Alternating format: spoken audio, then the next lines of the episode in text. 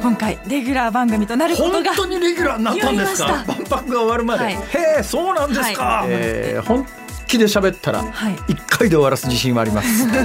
辛坊治郎の万博ラジオ。皆さんこんにちは辛坊治郎です。こんにちは。ABC アナウンサーの福戸彩です。辛坊治郎の万博ラジオ。この番組は万博をこよなく愛する辛坊治郎が2025年の大阪・関西万博についてさまざまなゲストとともに詳しく熱く掘り下げる万博ポータル番組です。最新情報はもちろん今後の課題やワクワクする情報まで毎週ぜぜひひでお送りします。はい、えー、いきなり世論を敵に回すような発言はい。をします、えーごめんなさい。先に謝るのかい。謝るくらいなら言うなよ。そうですね。おっしゃる通りでございますが、えー何が言いたいかというとですね、最近ほら万博に逆風吹いてるのをこう聞いたり見たりなんかする中で,、そうですね。ああ似てるなと思うのはオリンピックの逆風でいろんな逆風があったんですけどもその中で私はもう日本の世論と真っ向食い違うものすごい無念な思いを一つ抱えてるんですよ。それは何かというとですね、国立競技場っていうのが建て替えになったじゃないですか、まあ、反対する人はもう国立競技場の建て替え自体が反対だってんだけど、まあ、あの国立競技場の設備ではオリンピックはもう無理なんで東京オリンピックの1960何年の遺産だとは言いながら次のオリンピックはあそこで屋根もないところでできないよなっていうのが常識なんで、まあ、国立競技場、まあ、これを機にオリンピックを機に建て替えようって話になった時にどういう建物にしようかっていう選考委員会っていうのが設けられてその選考委員長が私の記憶ではですね大阪の代表的な建築家の安藤忠雄さんという決体のおっちゃんなんですけどね安藤忠雄という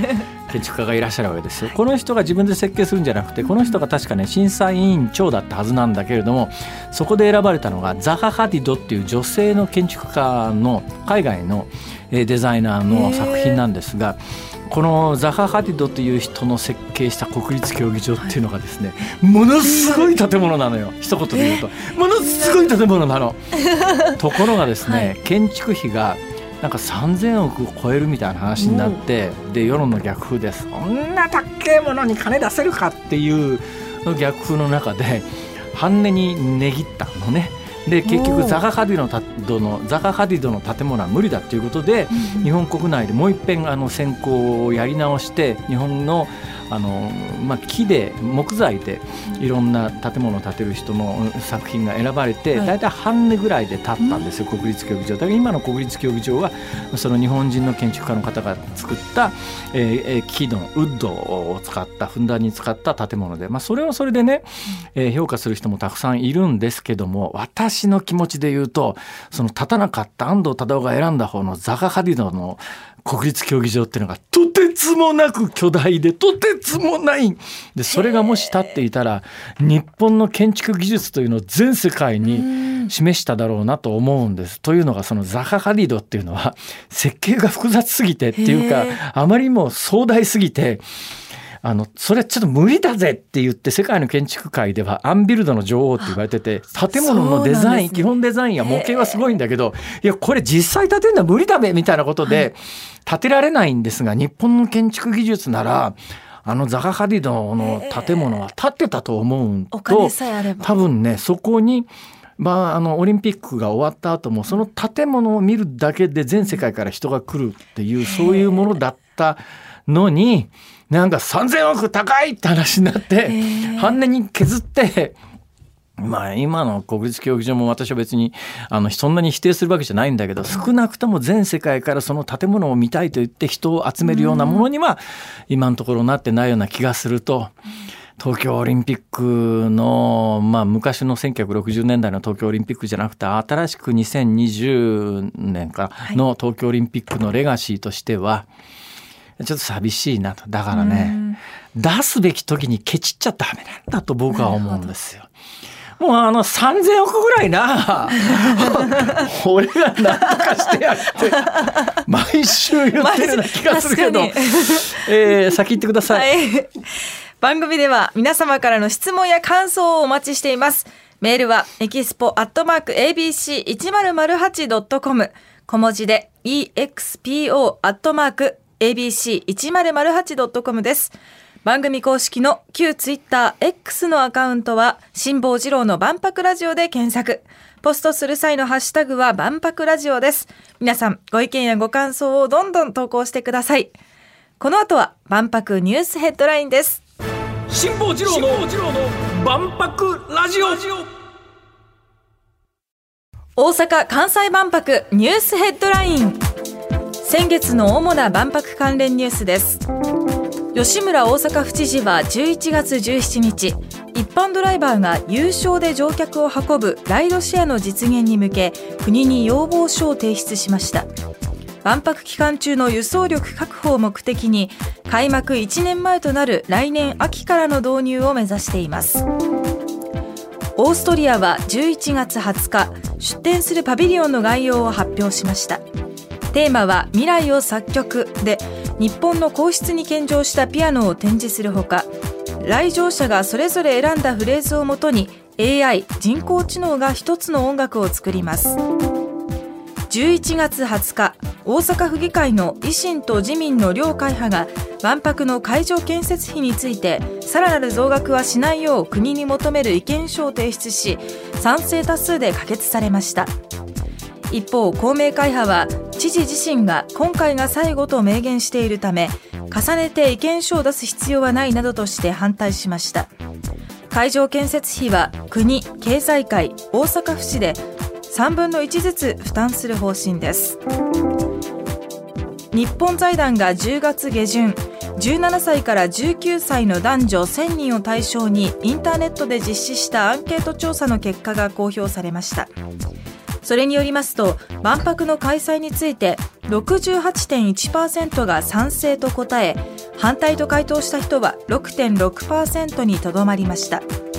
賛成の理由として5割以上が経済的な効果や日本や日本文化を発信するチャンスだと回答しました。万博の前売り入場券をめぐり関西経済連合会の松本会長は11月21日の定例会見で関西の主要企業を中心に300万枚の購入の内諾を得たと公表しました。前売り券は大人6000円で合わせて180億円を確保できる見通しとなりました。また最大2350億円に増額された会場建設費の経済界の負担について足分は1970年の大阪万博の収益を積み立てた基金から補填する方向で財務省などと調整していることも明らかにしました。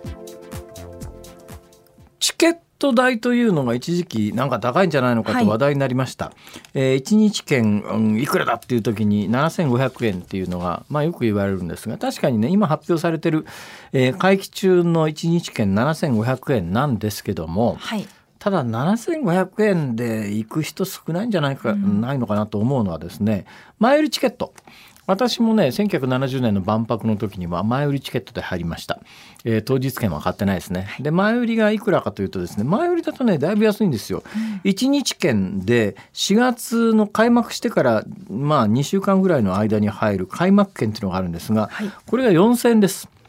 で、前期券って言ってですね最初の3か月間、えー、に入るというのの前売り券が5,000円で、うん、えー、でまあそれでも当日行って今日入りたいっていうと7,500円なんですが、まあ、多くの方は前売り買うだろうなと思うと、ね、はいえー、前半行く方は4,000か5,000円ですから。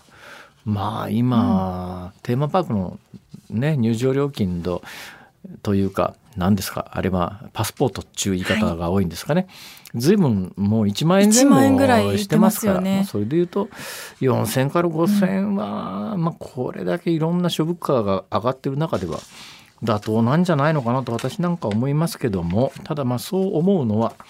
私の世代だと珍しいらしいですよ。というのがですね、はい、今のニュースの中にこれちょっと私驚いたんですが日本財団が、はい、えー、10月下旬に17歳から19歳えー、アンケートをした時に万博の開催について賛成が68.1%反対が6.6%って